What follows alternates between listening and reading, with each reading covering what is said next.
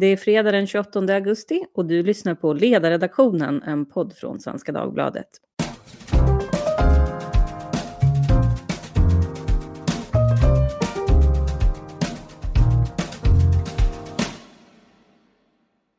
Jag heter Lydia Wåhlsten och idag så kommer vi att prata om veckan som har gått. För jag tror inte någon kan säga någonting annat än att det har varit en väldigt mörk vecka och kanske passerades en slags gräns när vi i söndags och i måndags då kunde läsa om hur två pojkar har våldtagits och grävts ner levande på en kyrkogård i Solna.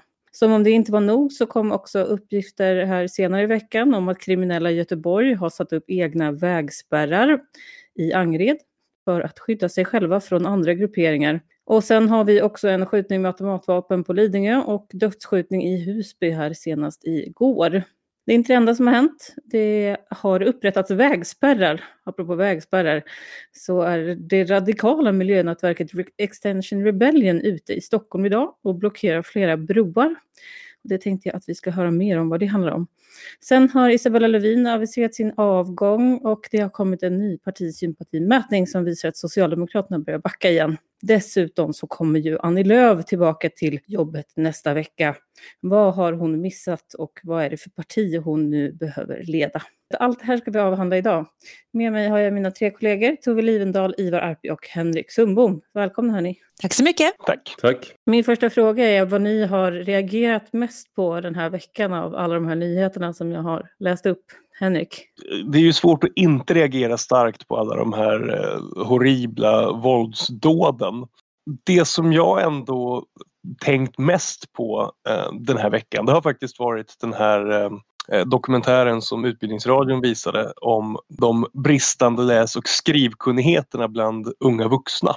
Eh, och jag tror att man, man ska inte bortse från den faktorn när man pratar om utanförskap och kriminalitet och så heller. Att den svenska skolan har uppenbarligen misslyckats med ett av sina eh, mest fundamentala uppdrag. Eh, och det är klart att väldigt mycket av, av eh, kriminalitet och utanförskap, skolan spelar en stor roll där också. Eh, så att de här hör ihop.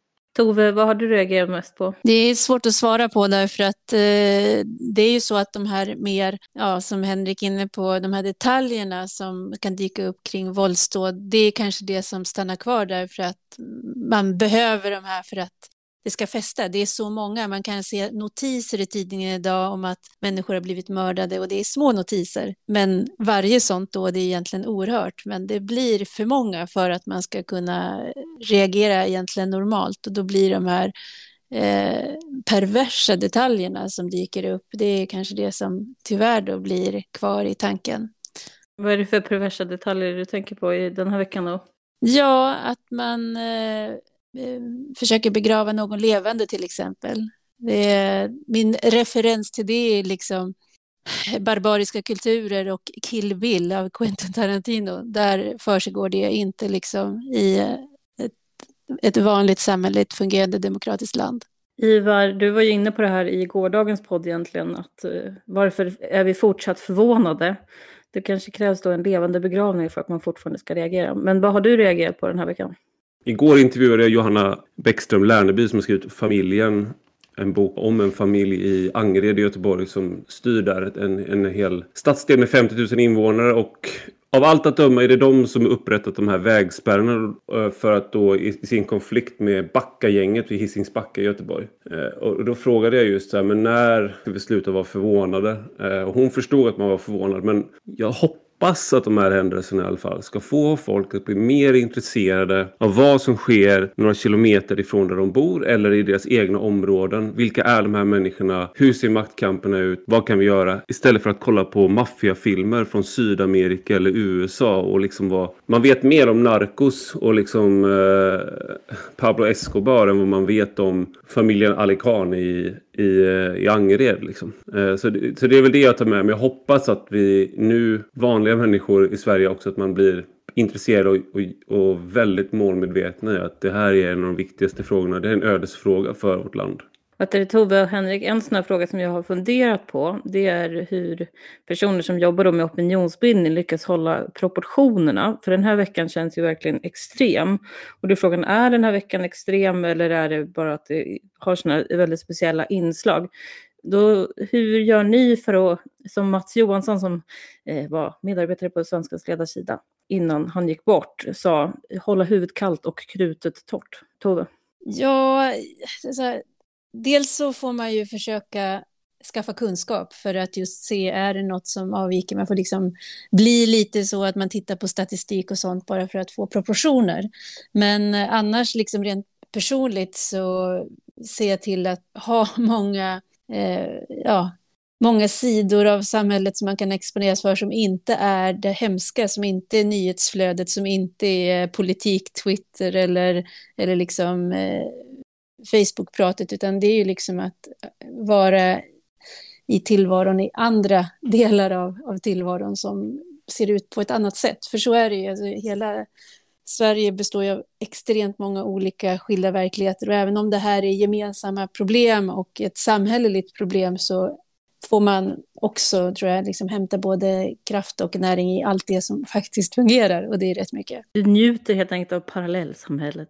Mm. Men Henrik, hur gör du för att veta att din karta stämmer överens med verkligheten? Det är ju en utmaning ganska ofta eh, och jag har ju ägnat ganska mycket tid i ganska många år åt att eh, göra research på att kartlägga både politiska extremiströrelser och eh, auktoritära länders propaganda och sådär.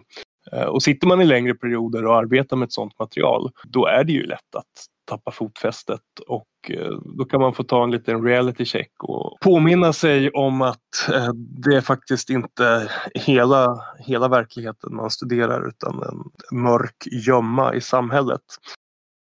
Mm, det är helt enkelt inte ryssen som styr hela Sveriges utveckling genom olika Twitterbottar utan det finns en verklighet. Exakt, och det som man när man arbetar med det kan uppfattas som ett fullständigt överskuggande problem kanske inte är hela bilden jämt. Men sen om man återgår till Mats Johanssons eh, hålla huvudet kallt och, och krutet torrt. Ja, alltså jag är inte säker på att, att eh, jag alltid lyckas med den balansen. Ibland känns det som att man sprungit in i en stenvägg när dagen är slut. Eh, så det är väl en utmaning för oss alla och jag tror att Toves råd om att eh, hitta sin energi där, där den finns är oerhört viktigt.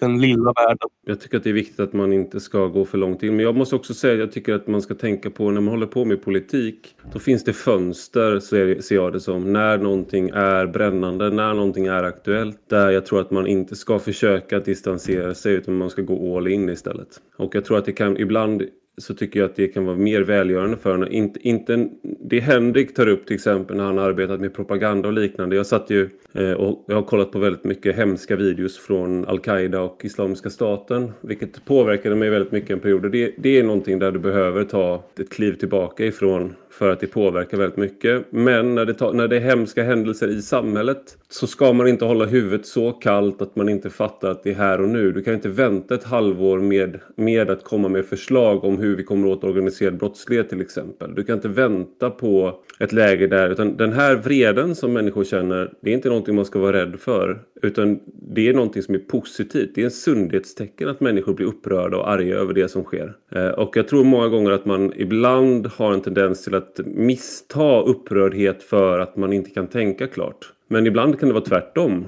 Att du faktiskt, det, det beror ju helt och hållet på. Eh, om du är så upprörd att du, inte, att du liksom bara skriker, jo visst. Men många gånger så är ju den här politiska impulsen och viljan till förändring, den kommer ju från eh, att man uppfattar att någonting är orättvist, att någonting går till på fel sätt, att människor, oskyldiga människor hamnar i kläm. Och är man inte lite, lite arg i grunden då, att man har någon, någon slags eld som brinner där inne, då tror jag kanske att man har fel, är i fel bransch, så att säga. Man ska inte, man ska inte bli så arg att krutet blir vått av tårar. Men absolut att till exempel nu så tror jag inte till exempel lösningen för mig nu om man tar om vad gäller det här med brottsligheten, förnedringsrån och liknande. Det är inte att koppla bort det. Utan det är att försöka lära mig så mycket som möjligt om det och försöka förstå så mycket som möjligt om det. Och det tycker jag är ett bra sätt att hantera jobbiga saker i, i samtiden. Inte genom att liksom stoppa huvudet, inte i sanden kanske, men i typ att kolla på Melodifestivalen eller någonting. Det funkar i alla fall inte för mig. Men en intressant eh, iakttagelse var ju att eh, författaren till den här boken, familjen igår, och hon lät ju väldigt oberörd. Och det finns ju ett problem om man go native, så att säga, att man liksom eh, blir blir alltför involverad och till slut så ser man inte saker för vad de är. Och sen andra skälet till att man inte ska låta känslorna gå iväg allt för mycket är ju för att det kan komma politiska förslag som har mycket mer långtgående konsekvenser än de som vi faktiskt vill se i samhället. Jag tror att det finns en ehm, en falsk dikotomi mellan känsla och tanke här. För att anledningen till att man intresserar sig för, någon, för någonting från första början är på grund av en känsla. Det är inte rationellt att intressera sig för någonting utan det är en känsla av att någonting är e-, moraliskt fel eller liknande och det är därför man söker sig mot vissa ämnen. Man intresserar sig för till exempel konflikten i Ukraina för att man tycker att eh, Ryssland inte har rätt att kränka ett annat lands suveränitet. Det är inte en rationell tanke bara utan det är en, i grund och botten en, eh, en känsla.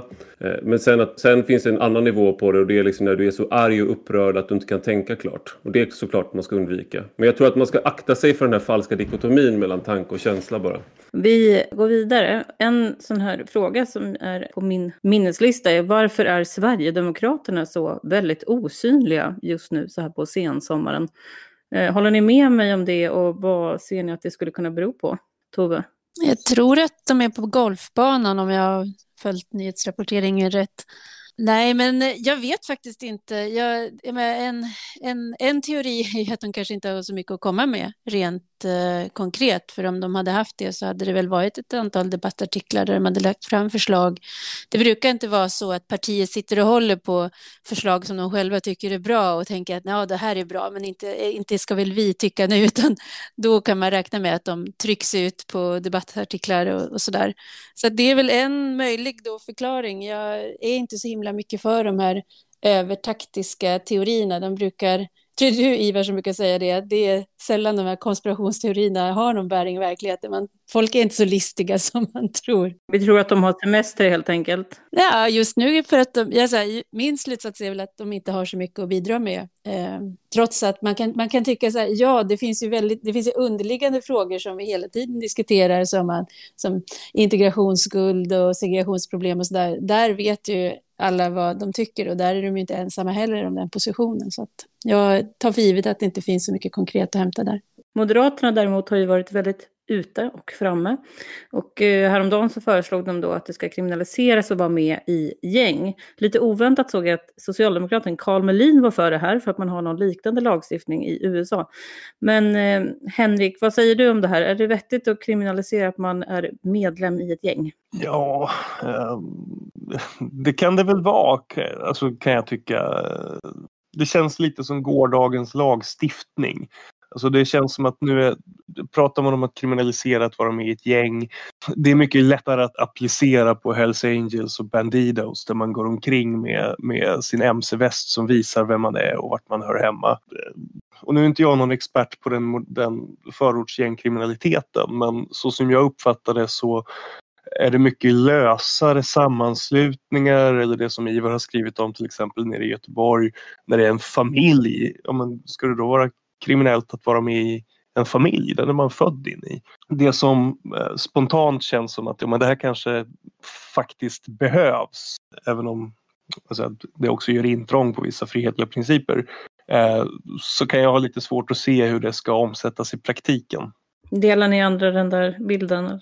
Ja, jag delar den bilden. Jag tror att det är en... Eh, jag, tror absolut att det kan vara en del av ett paket i hur man kommer åt det här. Men det är en... Eh, vad ska man säga? Fokus hamnar lite på en åtgärd som är, ser bra ut på ett symboliskt plan snarare än på saker som kan vara mycket viktigare men svårare att kommunicera. Till exempel att man eh, går ifrån omedelbarhetsprincipen i, i rättegångar. Det, det, det tror jag är mycket viktigare. Att om man, om man kollar på till exempel då att nu idag så dömdes ju de här personerna i dödspatrullen för ett mord på två men i rivaliserande gänget Shottaz. Och de dömdes i Danmark och i Danmark så har de just det här att om det är relaterat till en gängkonflikt eller till gängbrottslighet så kan straffen bli mycket hårdare. Och det tror jag kan vara bra men det är just som Henrik säger att det finns ju väldigt svåra eh, gränsdragningsproblem där. Det ska inte avhålla från att... Alltså jag tror att man, man, ska, man ska lägga alla verktygen på bordet och tillsammans kan det ha en effekt. Det är väl så jag tänker man kan se på det. Men det, det som varit intressant i Danmark är ju till exempel att man inte har kunnat eh, tillrättalägga sina eh, vittnesmål när man har fått hela bevisningen klar för sig. I Sverige verkar Eh, förfarandet i liksom en rättegång verkar vara riggat på ett sådant sätt att de åtalade som har de flesta verktygen på sin sida och i Danmark så, så är det inte riktigt så. Där kan man använda tidiga vittnesförhör och man, man tjänar inte på att hålla tyst tidigt till exempel eh, och liknande. Så jag, eh, jag tror det är andra saker som är viktigare. Om man är intresserad av den här frågan om Dödspatrullen och Shotta ska jag säga att vi har spelat in en podd om det och eh, som komplettering till det Ivar säger nu så var ju en sån här sak att den svenska polisen tydligen då inte ens spelar in, varken med video eller ljud, förhören utan man sitter helt enkelt och knappar in förhören.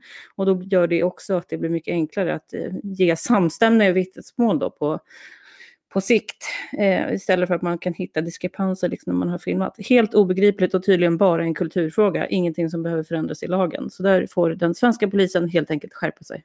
Innan vi går vidare så tänkte jag fråga dig Tove, för att förra veckan då skrev du en eh, söndagskrönika tror jag det var, som handlade om ett eh, LVU-hem på Gotland som du tyckte var väldigt bra. Men att det här hemmet då hade blivit avlövat med de åtgärder som de kunde vidta. Bland annat kunde de inte göra sådana här spontana kissprov på de som bodde där för att det var, ansågs integritetskränkande. Man måste också ha tillgång till internet. Och det här var ju med anledning av att det var en fritagning som hade skett på ett sånt här hem av, visst var de morddömda till och med. Men så frågan är där, apropå lösningar, vad är det för förändringar som borde ske just i den här delen av kedjan?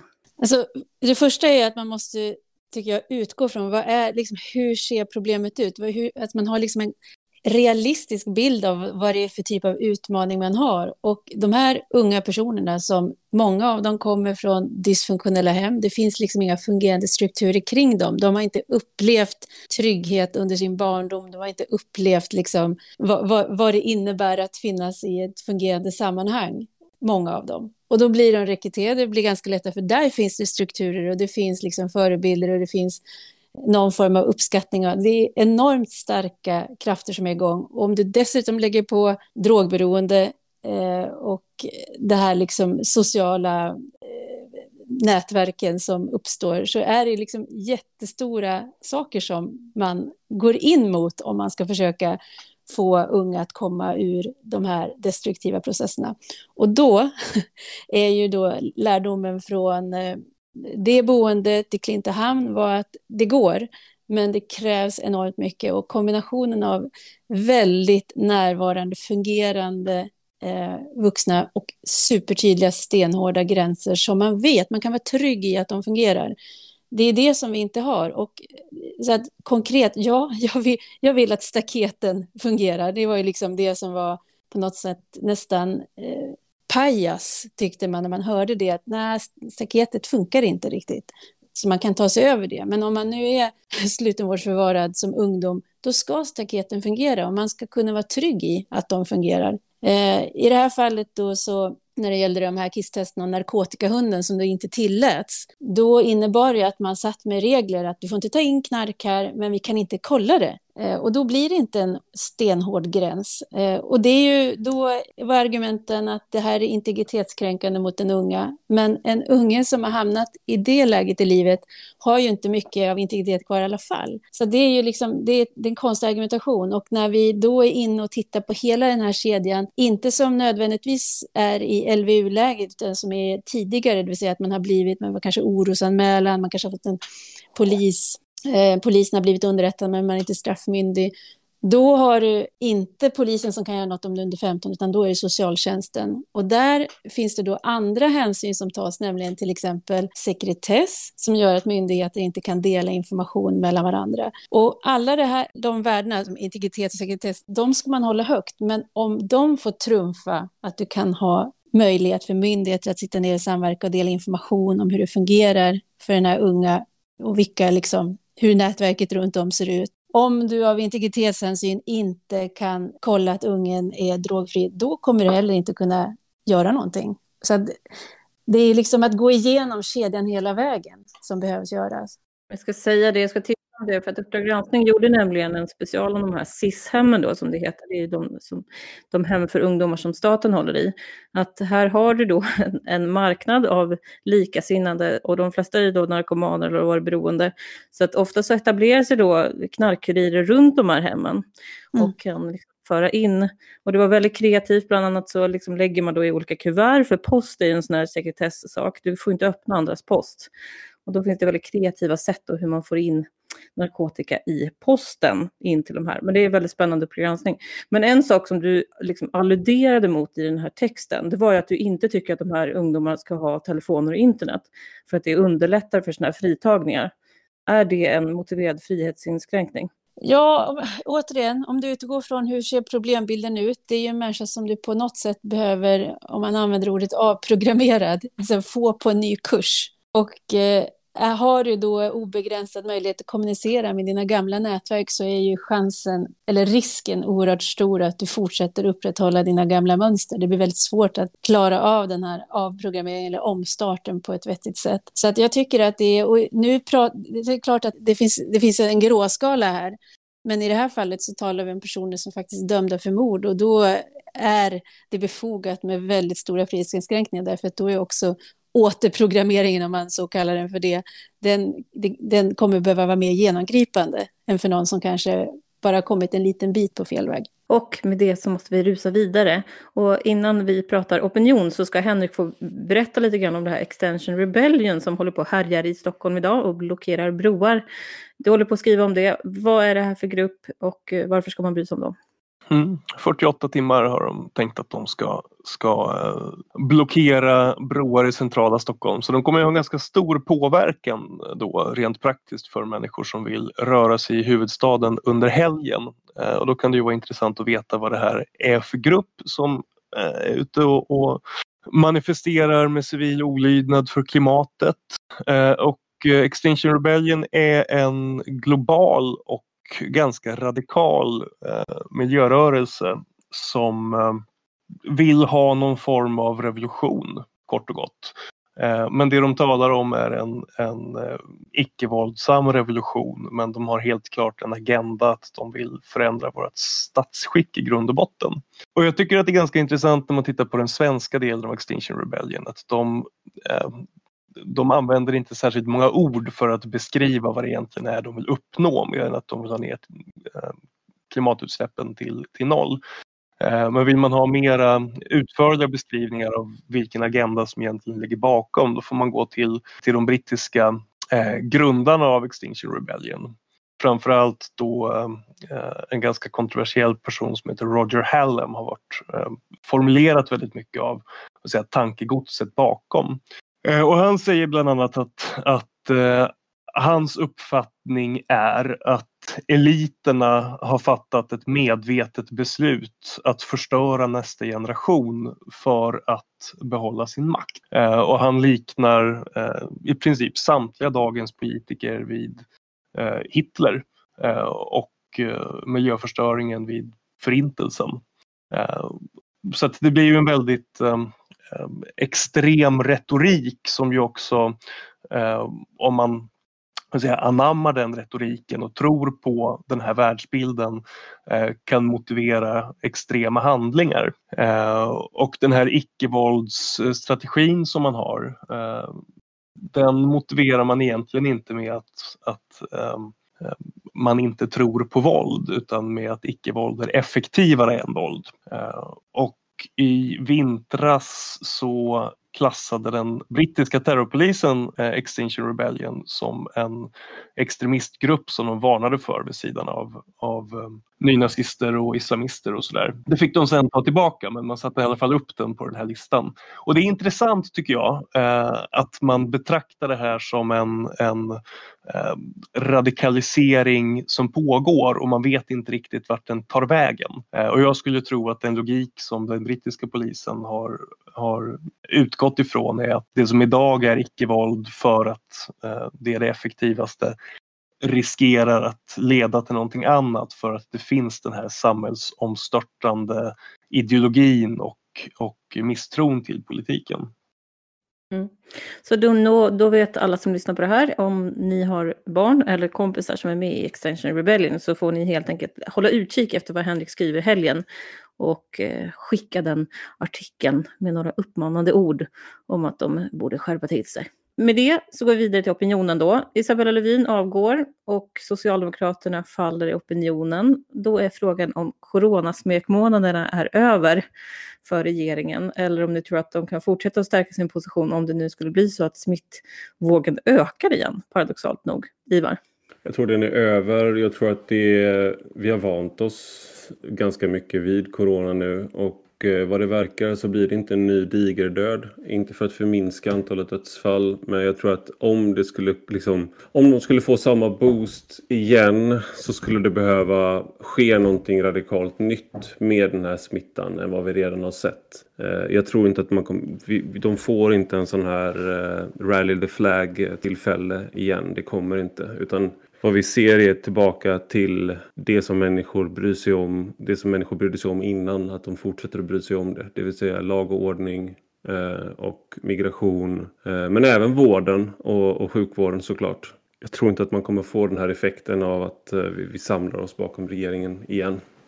Det var ju många som trodde att eh, det, här ska förändra allt och det blir ju väldigt sällan så i opinionssammanhang utan oftast så kommer ju de här frågorna i kapp då, som har legat under en längre tid.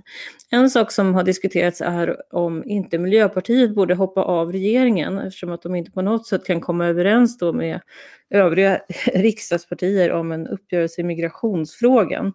Och då tänkte jag höra om ni var gröna strateger Eh, Tove och Henrik, skulle ni säga att MP borde hoppa av? Ja, jag hade ju en podd där i veckan där jag bjöd in Mikaela Waltersson. Eh, jag skulle tro att det är det bästa språkrör som Miljöpartiet aldrig fick. Eh, och så var det Sven Dahl också var med och då fick, fick de svara på den här frågan. Och tror vi alla tre är överens om att det, det skulle kunna vara klokt för alla inblandade parter. Jag tror att Socialdemokraterna skulle eh, tycka att det var skönt, tror vi. Sen eh, så tänker jag också att för Miljöpartiet så har de har inte så mycket kvar. De har de här taburetterna men de kan inte driva så mycket av sin politik och de håller på att ätas upp eller försvinna opinionsmässigt. Eh, sen blir man ju, det är lite hemskt, om man ska vara strateg så där så blir man ju så där cynisk och det är klart att de skulle kunna, de skulle förlora väldigt lite men kunna vinna en hel del på att liksom smälla hårt i dörren och springa ut och säga att de gör det för sina principers skull för att försöka täcka över att de inte har klarat det här på något bra sätt. Håller du med Henrik eller? Ja, jag håller med helt och hållet. Eh, jag tror att Miljöpartiet har alltid varit ett parti med väldigt mycket samvete och väldigt mycket hjärta och kanske inte alltid eh, de praktiskt genomförbara lösningarna. Och Eh, att ta ansvar på det sätt som man måste göra i en regering är liksom inte Miljöpartiets grej. Det blir sällan särskilt bra och jag tror inte att kärnväljarna känner igen sig i vare sig regeringens politik eller partiledningens kommunikation just nu. Så jag tror att om Miljöpartiet fortsätter på den här inslagna vägen då eh, tror jag att de snabbt kommer att eh, tappa det de har kvar i väljarunderlag om det nu är något att sörja. Ett annat parti med en grön logga är ju Centerpartiet och eh, nu här till veckan så kommer ju Annie Lööf att komma tillbaka. Och eh, det gör hon samtidigt som hon lanserar ett YouTube-konto där hon ska vara lite mer personlig. Och det intressanta med det här är att hon har lyckats tajma sina två föräldraledigheter med kanske de två största kriserna i modern tid i svensk politik. Det första var ju migrationskrisen då hon var föräldraledig och sen den andra är då nu under coronakrisen. Och eh, det här påminde den andra podden om politik som man kan lyssna på som heter Verkställande utskottet om. Men jag måste fråga er vad ni ser att det är för parti som Annie Lööf kommer tillbaka till nu. Kommer de behöva gå till vänster för att liksom fortsätta och kunna hålla den här relationen till Socialdemokraterna eller vad ska man göra för någonting?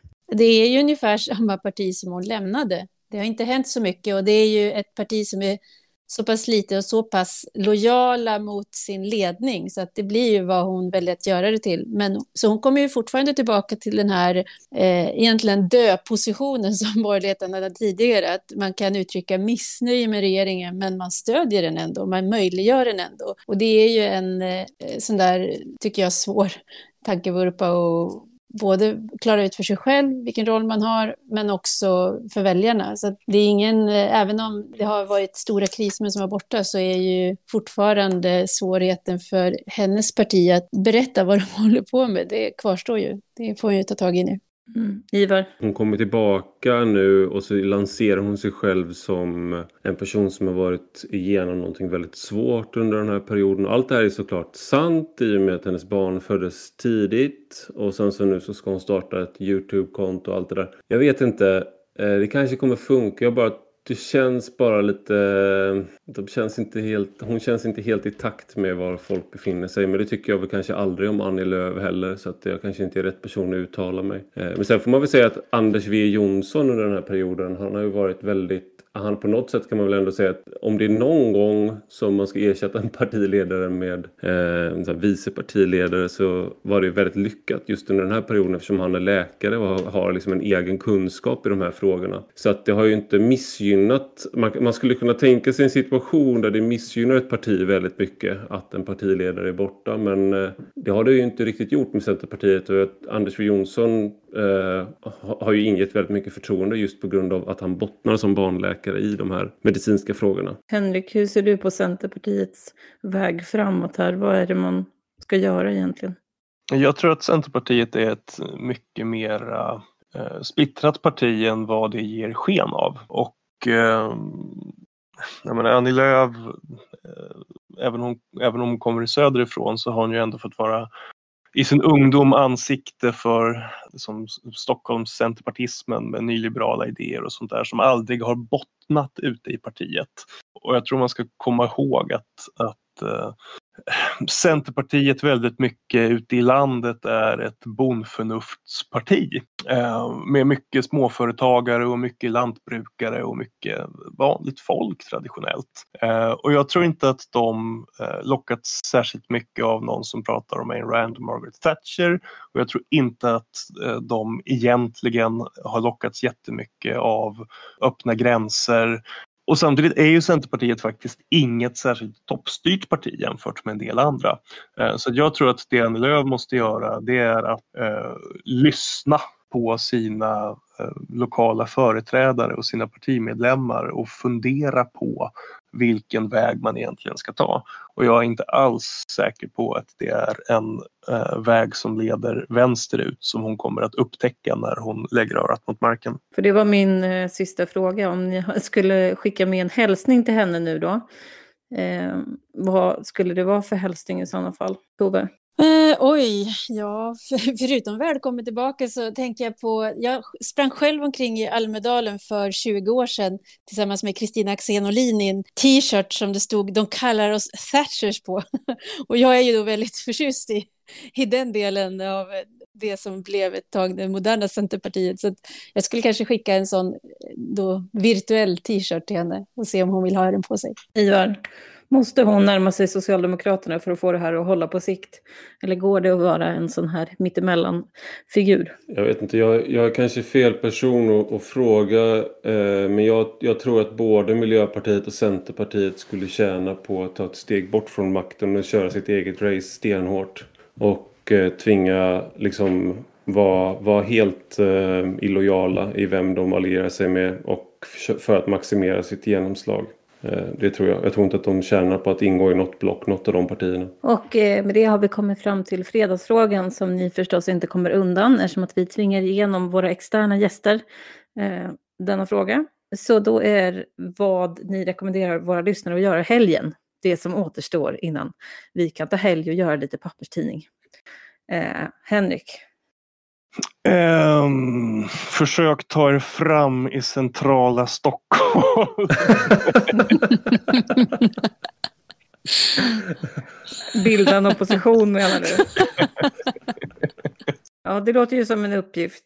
Tove, har du någonting mer rafflande som man kan göra i helgen?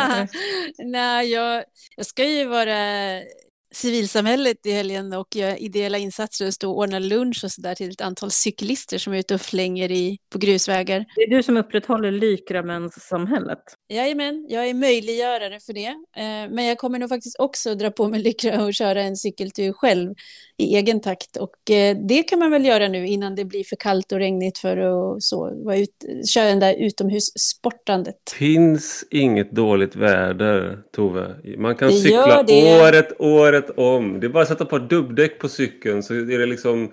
Man kan sätta en gräns vid 15 minusgrader kanske, något sånt. Annars kan man vara ute när som helst. Jag är väldigt glad att vi har det här på poddinspelning. Jag ska spela upp det här avsnittet för dig vid något tillfälle när det passar Ivar. Jag cyklar året om. Ivar, jag vill ha ett konkret tips till våra lyssnare. Någon utställning eller någonting de borde titta på. En av de mest intressanta, jag är lite, har lite särintresse i, i andlighet och religion eh, och sådär. Och en av de mest intressanta på det området i Sverige heter David Turfjell som skrev en bok som heter Det gudlösa folket som kom för några år sedan som jag lyckades skriva två eller tre ledare om. Eh, och nu har han precis kommit med en bok som heter Granskogsfolket som handlar om hur svenskarna började dyrka naturen. Eh, och eh, den ska jag börja läsa. Jag fick den lagom till att jag åkte ut i skogen där jag befinner mig just nu. Så jag ska röra mig långsamt i granskogen och läsa om varför jag gör det. Så det kan jag rekommendera andra att göra. Som en riktig leben gäller att hålla, hålla sig själv på två nivåer hela tiden. Ja, bra hörni. Då säger vi tack för den här veckan och på återseende på måndag. Och eh, ni som har lyssnat, ni hör av er till ledarsidan svd.se. Och sen så är det här sista podden innan vi utvärderar oss själva på måndag. Så gå in på iTunes och recensera oss om det är någonting ni vill att vi ska veta inom Svenska Dagbladet om hur ni ser på podden. Tack för idag.